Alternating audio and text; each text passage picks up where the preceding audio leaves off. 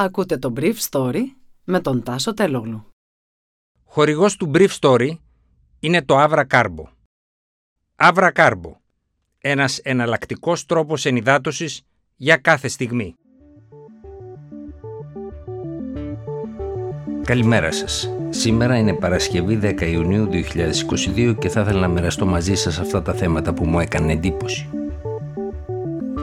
Ο Ερντογάν απειλεί ότι θα κάνει χρήση των δικαιωμάτων της Τουρκίας στο Αιγαίο. Ψύχρεμη απάντηση Μητσοτάκη ανησυχίες του πληθυσμού για το καλοκαίρι.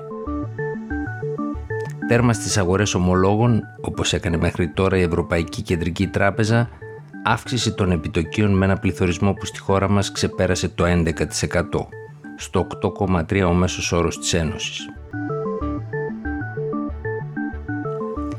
Η Τουρκία όπως δεν θα παραιτηθεί από τα δικαιώματά της στο Αιγαίο, δεν θα διστάσει να κάνει χρήση των δικαιωμάτων που της αναγνωρίζονται από τις διεθνείς συμφωνίες στο θέμα της αποστρατιωτικοποίησης των νησιών, προειδοποίησε εχθέ ο Τούρκος πρόεδρος Ρετζέπτα Ιπερντογάν, του ιτάροντα τα ελληνικά μετά το τέλος της άσκησης ΕΦΕΣ 22.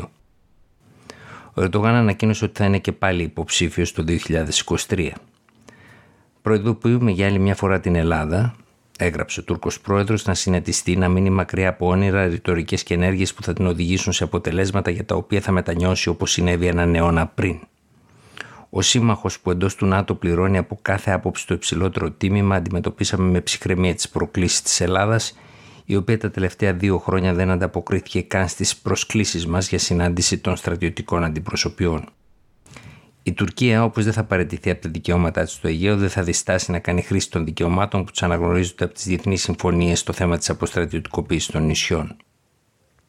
Η Ελλάδα δεν αναγνωρίζει ότι το ζήτημα της αποστρατιωτικοποίησης των νησιών είναι ζήτημα διμερούς διαπραγμάτευσης και επικαλείται τη δημιουργία της στρατιάς του Αιγαίου από την Τουρκία για να εξηγήσει γιατί υπάρχει στρατός στα ελληνικά νησιά του Ανατολικού Αιγαίου.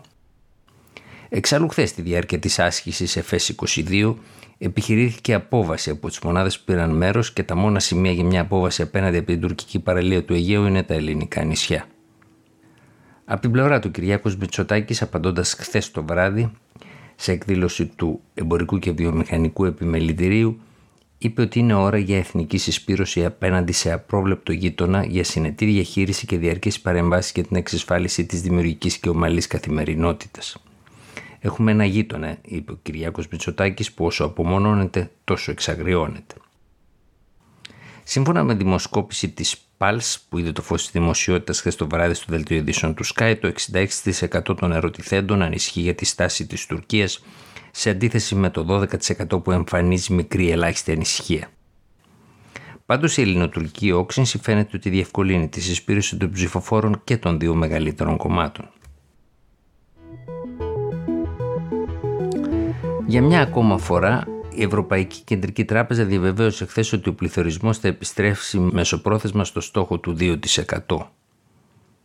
Ταυτόχρονα η τράπεζα ανακοίνωσε τη διατήρηση των μηδενικών επιτοκίων μετά τη χθεσινή συνεδρίαση. Πάντως, διευκρίνησε ότι έχει αναθεωρήσει τις προβλέψεις της για τον πληθωρισμό, επισημένοντας ότι θα κοιμανθήσει σε σημαντικά υψηλότερα επίπεδα. Ο πληθωρισμός, αναφέρει η ΕΚΟΤΟΥ, θα παραμείνει σε ανεπιθύμητα υψηλά επίπεδα για μεγαλύτερη χρονική περίοδο. Ταυτόχρονα, η διοίκηση της τράπεζας προανήγγειλε ότι θα προχωρήσει σε αύξηση των επιτοκίων κατά 25 μονάδες βάσης στη συνεδρίαση του Ιουλίου και σε μια νέα αύξηση των επιτοκίων το Σεπτέμβριο. Οι αγορές πιέζουν για αύξηση των επιτοκίων τους τελευταίους μήνες θεωρώντας υπεραισιόδοξες τις προβλέψεις της Ευρωπαϊκής Κεντρικής Τράπεζας για τη διακύμανση του πληθωρισμού. Η κλίμακα της κίνησης του Σεπτεμβρίου θα εξαρτηθεί από τη μεσοπρόθεσμη εικόνα του πληθωρισμού, πάντως διευκρίνησε η τράπεζα. Αν οι μεσοπρόθεσμες προοπτικές του πληθωρισμού επιμείνουν στα τρέχοντα επίπεδα ή επιδεινωθούν περαιτέρω, ίσως χρειαστεί μεγαλύτερη αύξηση επιτοκίων τον Σεπτέμβριο. Με απλά λόγια, 25 μονάδες βάσης θα διπλασιαστούν στις 50 μονάδες βάσης το Σεπτέμβριο, αν ο πληθωρισμός συνεχίσει να ανεβαίνει με τον ίδιο ρυθμό, αν η αύξησή του όμως είναι μεγαλύτερη, τότε αναμένεται μεγαλύτερη αύξηση των επιτοκίων. Ταυτόχρονα η τράπεζα ανακοίνωσε ότι οι λεγόμενες καθαρές αγορές ομολόγων με βάση το έκτακτο πρόγραμμα για την πανδημία αλλά και το APP λήγουν από την 1η Ιουλίου. Η τράπεζα πάντως διευκρίνησε ότι θα συνεχίσει να επανεπενδύει τα κεφάλαια από τα ομόλογα που λήγουν για διευρυμένο χρονικό ορίζοντα. Ο ορίζοντας αυτός έχει προσδιοριστεί στο Δεκέμβριο του 2024. Η Ευρωπαϊκή Κεντρική Τράπεζα στην ανακοίνωσή της διευκρινίζει πάντως ότι θα στηρίξει την Ελλάδα που βρίσκεται εκτός επενδυτικής βαθμίδας.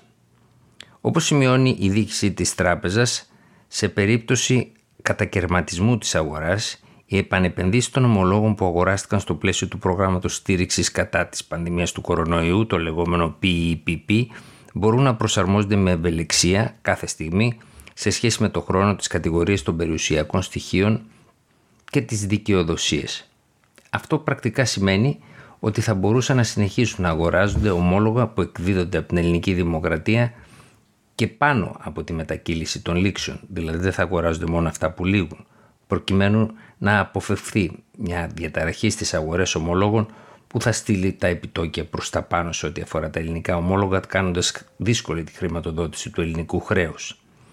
Οι καθαρές αγορές στο πλαίσιο του PEPP θα μπορούσαν επίσης να επαναληφθούν εάν είναι απαραίτητο για την αντιμετώπιση αρνητικών εξελίξεων που σχετίζονται με την πανδημία εφόσον το κύμα της πανδημίας ξαναφουντώσει το φθινόπωρο.